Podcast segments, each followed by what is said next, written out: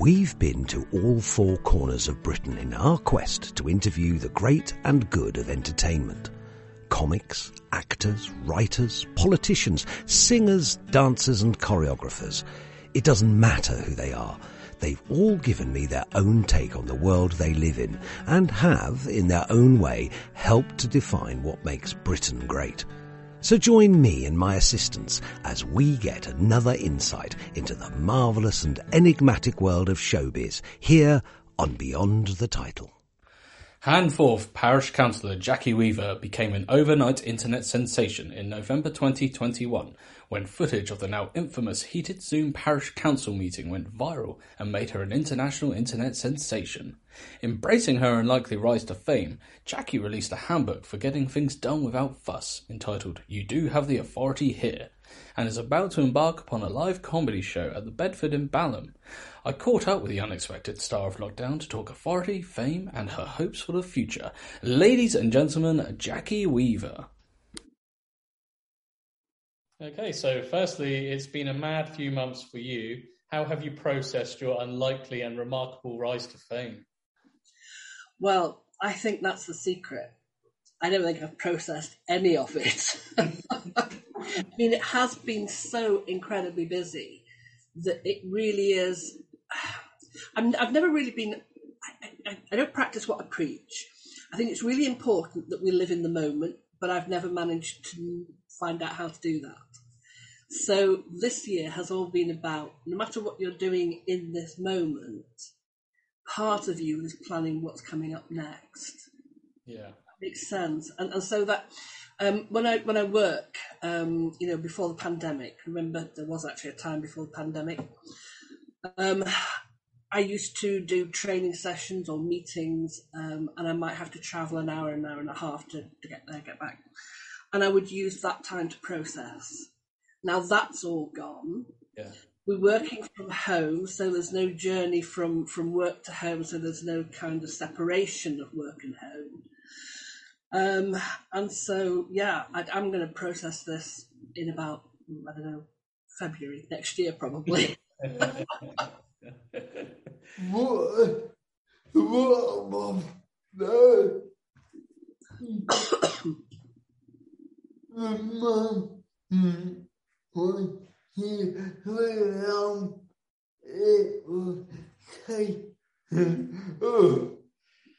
What was the moment you realised when all this was taking off?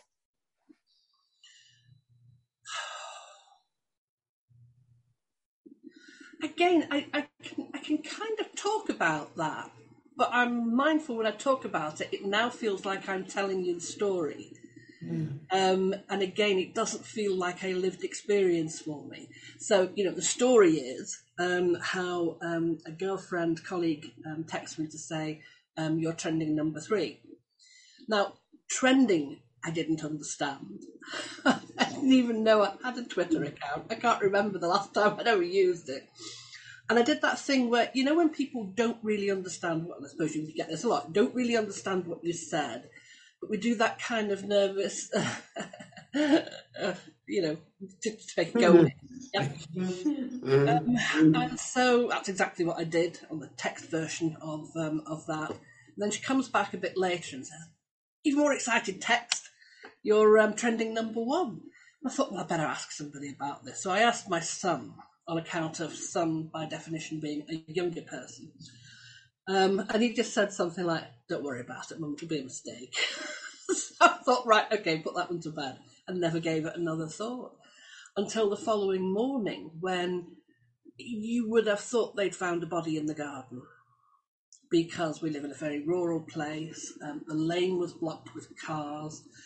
There was a lovely orderly queue of um, nice young reporters all wanting to ask me about Handforth. And I'm thinking, what the hell happened in Handforth? What have I missed? Because the actual meeting took place back in December and now we're in February. So the meeting with Handforth, um, was about the last thing on my mind.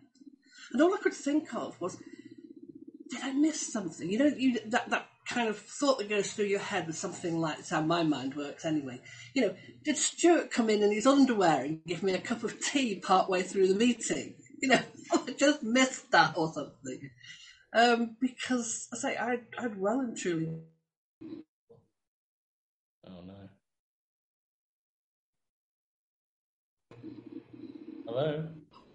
Yeah, that's weird. Oh, yeah. Here you go. You're back again. Quite gone. I was somewhere in the ether, I think. yeah, yeah. You're stuck in between. Um, yeah, so um, yeah, that's that's how it started, and every kind of week thereafter was around that. I can't believe this has lasted another week. The other thing is, I'm absolutely obsessed with Twitter followers. I, I feel like they're a little collection, and I need another one.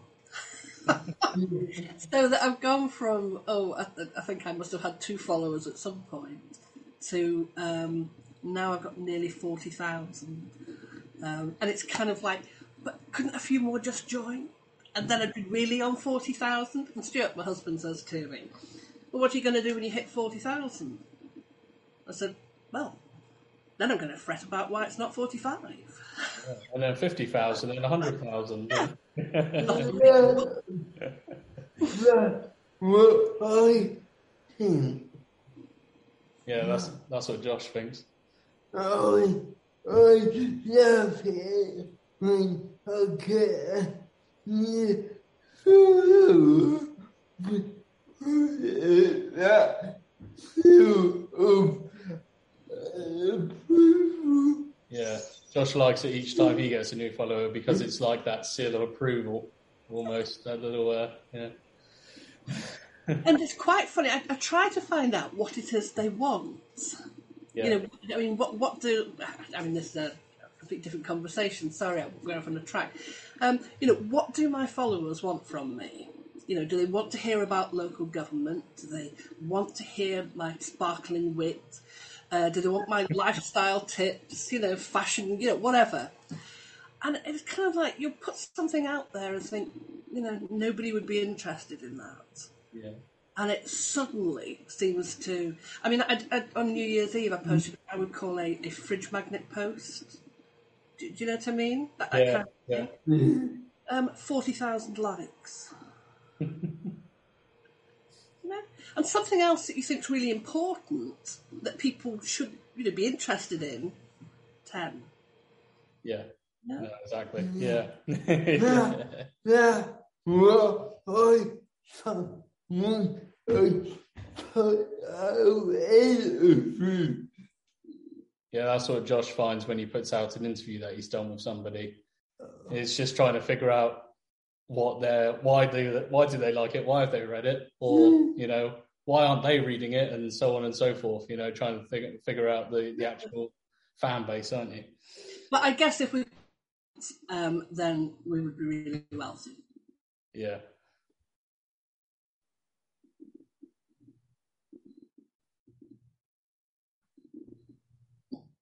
Oh, you've gone. You've gone again.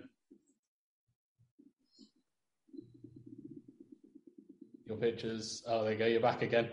I was looking to see if I'd lost um, connection, but I haven't lost connection.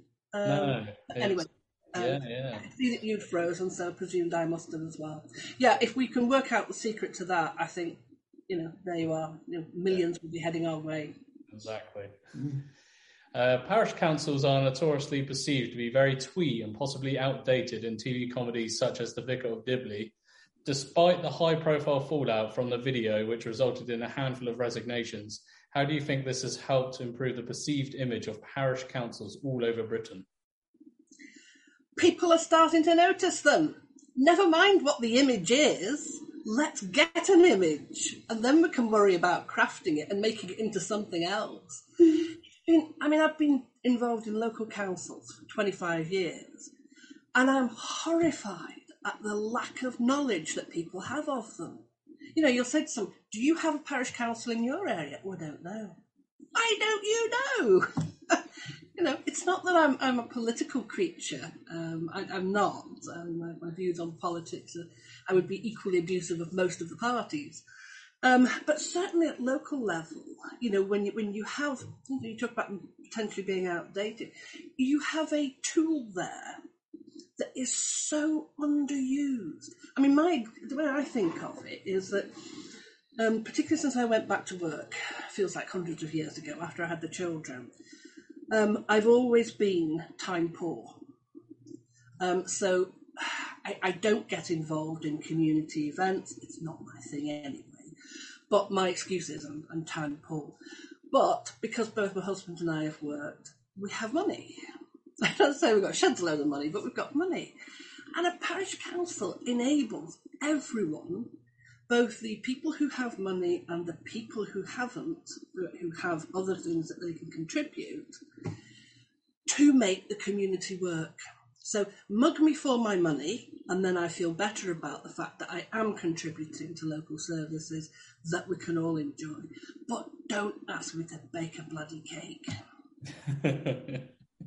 and there's lots of people who are in that position, you know, young professionals, for example, you know, don't necessarily want to spend time, you know, manning the cake stall, obsessed with cakes, obviously. Um, or you know any of the things that you do to raise money locally, you know, and that's great. And I'm not saying we shouldn't do that, but by raising a local tax, a local precept, which is what your parish council does, it means everyone can contribute, not just the people who have time. My example to bake the cake. Yeah. We don't. We're not recognising that. Yeah. You know, and it's, I guess for me, it's it, it's kind of like what I've tried to do this year. It, it just kind of pushed this to anyone who will listen because I, I suppose what you eventually recognise is that although I feel I'm constantly saying the same thing, you're always reaching a slightly different audience. Um, so you do have to keep saying the same thing over and over and over again. And again, the other thing is that because of the, um, um, I don't know, notoriety, whatever you want to call it, I get invited to more things.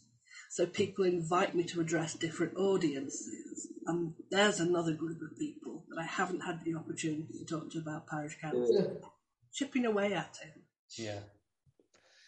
During the pandemic, we've all been forced to adapt to alternative ways of interacting with people. In your opinion, how has video conferencing created its own social discourse which may not be appropriate in a face to face environment?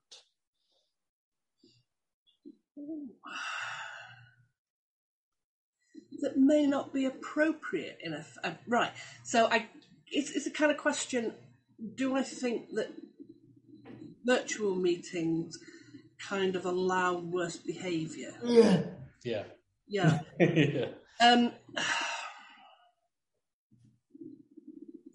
no. I actually think it created a, a better and more controllable environment. Okay. So I, sometimes that I mean I've been asked that question before. I don't mean that to sound like try harder. Ask me what I've not been asked before. Um, but I've been asked that question in a different way before, and it was kind of like, um, did I feel that it was because it was a virtual meeting that they were as awful as they were? No, they are awful, and yeah. they would have been awful in a face-to-face meeting. and in a face-to-face meeting, I would have had nothing with which to defend myself. Yeah. So I think that you do um, you do get more power, if you like, um, with a virtual meeting. One of the things I do find though is that it kind of started off feeling really awkward when we were doing these these virtual meetings. Um, and then we'd set out kind of like the um, the rules for the meeting, that kind of thing, and it all felt really awkward you know, you're going to be mute, switch off your microphones, you know, yes, no, Bernard, you are on mute. That's the first one tonight. You know, that kind of thing. It, it all felt really uncomfortable. But I think we've got more comfortable with it and we are more likely to be setting rules that we agree with, you know, that, that the group agree, making it easier for the person to chair it. Because I always think it's much easier to enforce somebody else's rules than it is to enforce your own. I want you to behave in this way is much harder to present than we've agreed yeah. and I'm just now enforcing your rules. Yeah. Absolutely.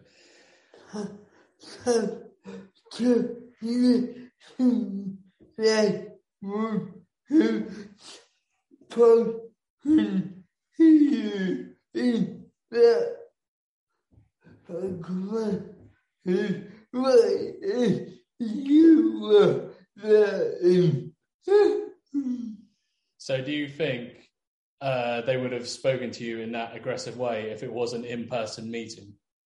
Yeah, definitely. Yeah, nothing would have changed. it would have been the same temperament. Yeah. I mean, certainly Aled's iPad. I, I mean, uh, I, I, think it was quite interesting. Uh, the uh, reporters that after a while we got started to get on quite well with them and you know get find out lots of gossip from them. Um, found that um, when they'd gone round to um, interview the others, um, the um, it were literally chased down the driveway by the mother. so I, I think they're a style family. So you've just written a book. Uh, you do have the authority here. In your opinion, how difficult is it to maintain authority when faced with extremely passionate and opinionated figures? And what tips would you give to anyone who is facing issues of getting their voice heard? And what do you hope to achieve from the reaction to the book? All great questions and all answered by you need to buy the book. I thought that might be the answer. but I, I, do dedicate a chapter um, to kind of like getting your voice heard. Um, and, and I guess that, I, I, suppose because of the, the day job that I do, um, which is about, you know, sort of solving problems that occur with parish councils. Most of it, I mean, some of it's um, giving them information, but a lot of it is problem solving. Um, one of the things I've learned painfully um, over a long period of time is it is much easier to change yourself than it is to change other people. If indeed it's even possible to change other people. So a lot of what I, I talk about is is about how you can change yourself to give give yourself better outcomes, basically. Um, and I know sometimes that won't sit comfortably with people because sometimes it does sound a little bit like saying to the victim, "You must change." But you know, do you want to win the battle, or do you want to just make a point? You know, because if you really want to, if you really want to win this battle, then it isn't about point scoring. And some of these you have got to let go. And for me, having your voice heard is about not having your voice heard on every single thing. It's like, you know, I say when you go into a meeting, you might have 15 things on the agenda. Now, you may be the really sad kind of person who is passionately interested in all 15 items. The likelihood is you're not. So pick what you're going to talk about. Yeah. So that, you know, if I go to a meeting, um, and in fact, if you watch the rest of that meeting, um, you find that I say very little. That there's, there's nothing for me to say. They don't need me to, you know, they don't need me to contribute. So it's about making sure that when you speak, you have something important to say. Yeah. Not just that I have to speak on every item, because I mean we've all done it. You know that person who, you know, they put their hand up to speak and you yes, Bernard. yeah, lovely to hear from you again, Bernard. uh, and uh, it what you don't say Hmm. and a lot of the time it's what you don't say which is actually significant the other thing is that people run out of steam. You know, when, it, it's coming up to that one item that you're really keen on speaking on, and yet you're absolutely desperate to get your points across. If you just sat there for a moment or two saying nothing, the others would run out of steam before you're then trying to make yeah. it. So again, a lot of it is about what you can do for yourself. Um, because, like I say, it, it's easier to change how you interact with people than it is to make other people change. In the last few months, you've become a bit of a celebrity yourself, appearing everywhere from the Big Fat Quiz of the Year to the Jeremy Vine Show. In your opinion, to what extent is your fame a byproduct of the extraordinary times that we're living through? It must be. because um, I am incredibly ordinary and have managed to exist on this earth for two years without anybody ever really noticing me. so something changed, and it was not me.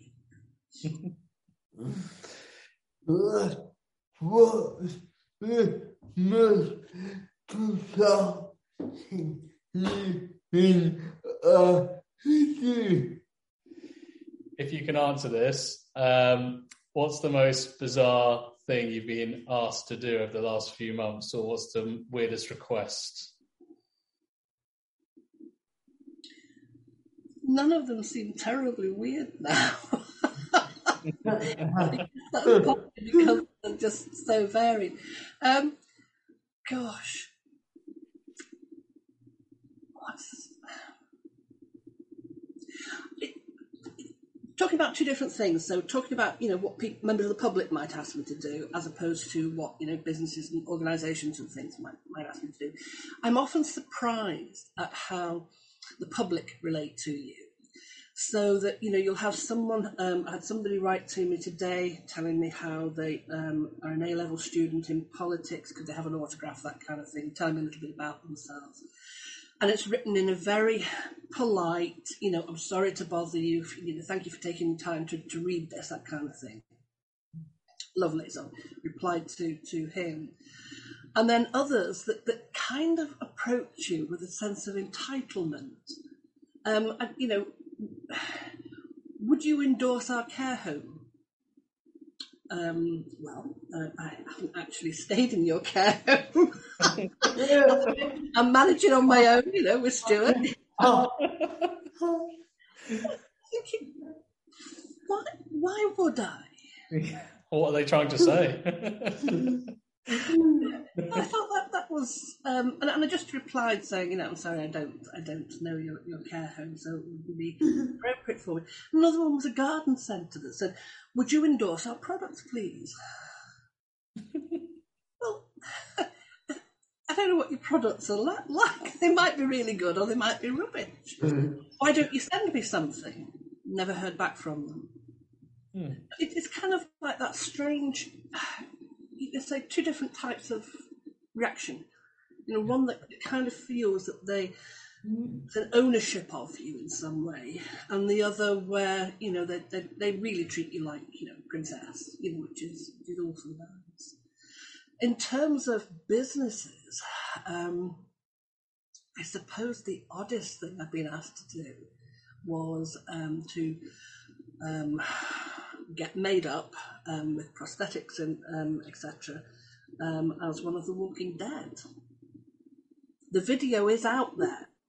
Um, it's an advert for um, when the star on the Disney Plus channel got series one to ten of The Walking Dead, yeah. and they ran a competition whereby if you won the competition, then a professional zombie, yes, there is such a thing, um, would turn up at your Zoom meeting and take your place so that you could um, effectively go and do something more interesting.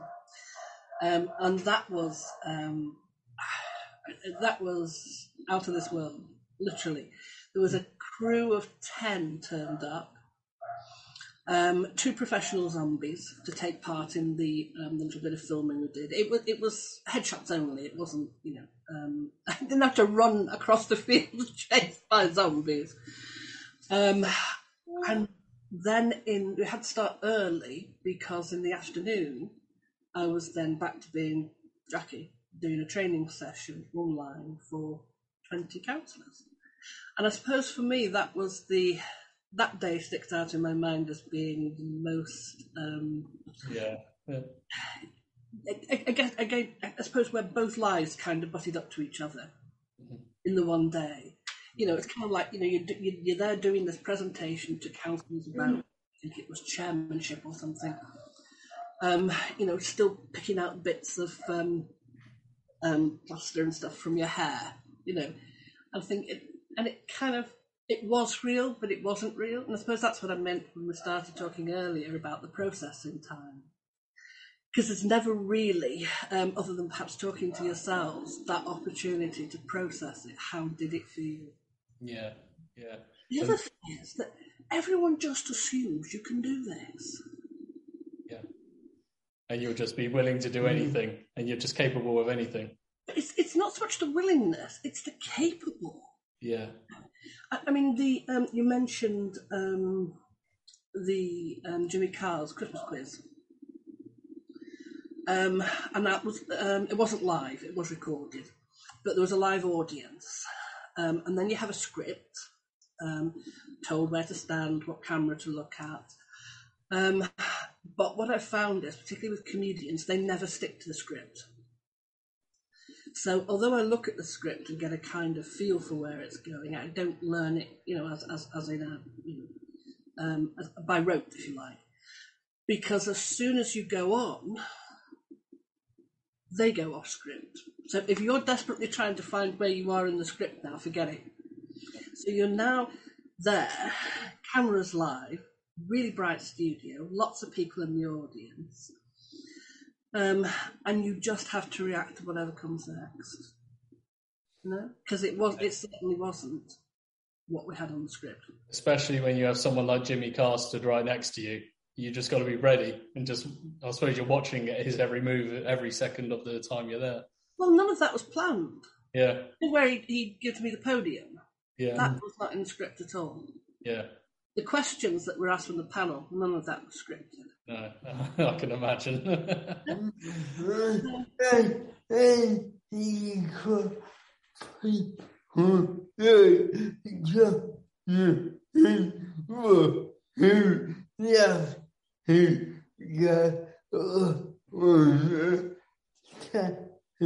yeah, then you've got people like Jonathan Ross who like to go off on a tangent anyway and sort of mix it up, don't you?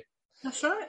Yeah, But when I was standing in the wings waiting to go on, um, I said to the producer, you know, have you have you literally had anybody get to this point and go, I just can't do this? She's, no, but it's been close.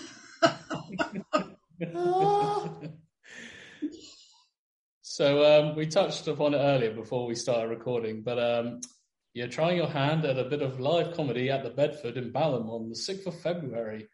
How did this come about and what can we expect? oh goodness. Um, how did it come about? I I am a sucker for a nice young man.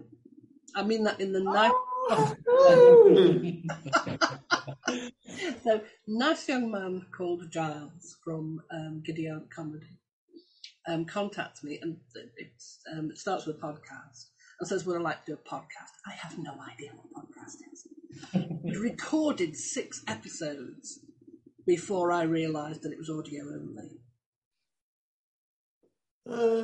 I thought it was video. yeah. There's there's one where um oh god who is it um oh I'm awful at names comedian um oh gosh can't think of his name um it'll come to me like that, that kind of like Tourette's moment where it just pops straight into your head um and he's he's describing something he's holding and I'm thinking to a lot of trouble to describe see what he's got you know um, and that's, you know, then it kind of twigged. I was discussing it with Giles afterwards. And yes, because it's audio only, describing it for the audience. so, anyway, um, so did several um, um, podcasts. They, they were huge fun. And the format would be um, um, people on my Twitter account would send in questions. Some of them were a little bit, you know, serious. Most of them were, were kind of very light-hearted. Um, and we would then discuss them with the with the guest. And Giles said, What about doing it as a live show? And I can't for the life of me remember why I said yes. so, um, in effect, the, the, way I'm selling it to myself is it's a bit like the podcast. So um, it, it's um, we'll be round a table. Um, we'll keep the format a little like you'd expect a council meeting to be and we will be as- answering, trying to answer life's challenging questions. I think the example I use is, you know, uh, is it ever acceptable to wear sandals with socks? These Yeah. questions need bottoming out. Yeah, they do. They do. That is right at the top of the list. um, have you been approached by any film directors or producers to transform your story into a film? And if so, have you had any ideas of who you would like to portray yourself? Well, f- why can't I portray myself? I would be really good at being me. And- no, I haven't. Um, but I think if I was going to have someone play me, um, oh, Helen Mirren, yeah. Oh yeah, strong shout. Yeah, strong choice. Yeah. And you could play stuff. Yeah, you can make it an all-star cast. You could cast the rest of the uh, Zoom call. Who, who else would uh, be in those sort of uh, roles? Wow, that would be really interesting, wouldn't it? But I am actually rubbish at names. So, do you think that possibly Tom Cruise for Aled's iPad? And I know Tom Cruise isn't kind of like got that energy. hasn't Yeah, yeah, yeah. That frantic energy. Yeah. No. Yeah, I wasn't implying he was an angry man. I don't know if he is or not, but yeah, that, that could be good. I'm sure it'll be available. I'm sure we, we could talk to Tom.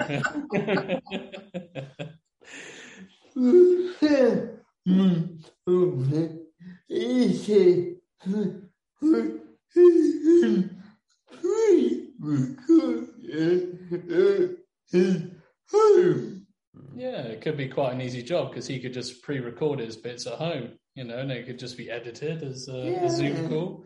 Yeah. In fact, there was, I think there is actually going to come a point where none of us ever need to leave our homes again. yeah. I, I've just done a panto run in uh, Crewe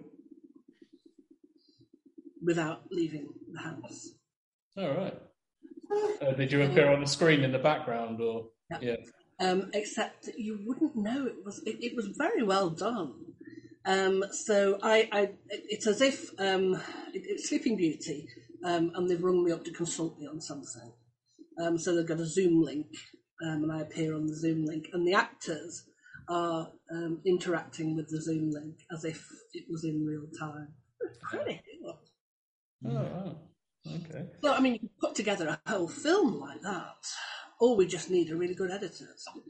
Yeah, exactly. Jack Jack Whitehall.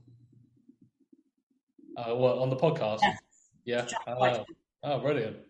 Okay. Um, and uh, he was hilarious, but I did get the feeling that he was he really toned it down, like he was doing a podcast with his mum. Yeah, yeah. I'm sure. He's still really racy, but it still kind of felt that he, you know, kind of being a bit respectful. Keeping it at a certain level. Yeah. uh, looking back at your rise to fame, what's been the standout moment so far? Doing the Archers was great fun. Um, and that did did kind of feel like an honour. Um, oh, and then I did. Um, I was invited to the um, the local government chronicle. Um, they have an, an annual awards um, evening, and they invited me to to this awards evening. My God, it was huge. It was fifteen hundred there. Lovely hotel in in London. Um, and when I got up on the stage, I got a standing ovation. I was just giving out one of the awards. I was really because, of course, these are people who you know, are from local government. Yeah. You know, it's kind of, um, and it, it, it's such a kind of prestigious event that well, I would never have been invited to it two years ago. Put me, put me, you, uh,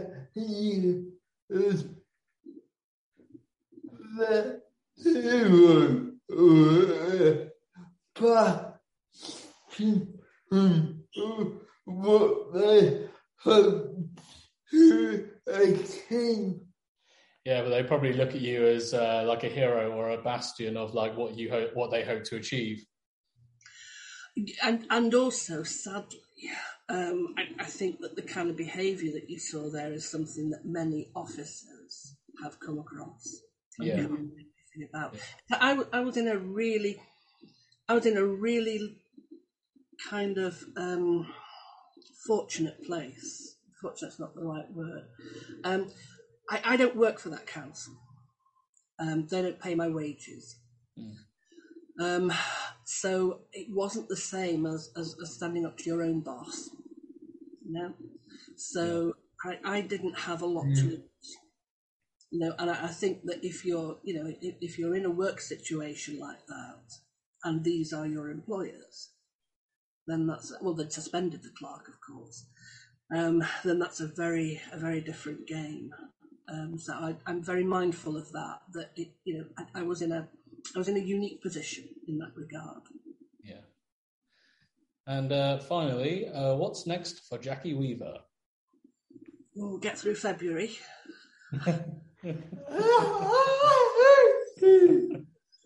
I, I don't know. I, I mean, I,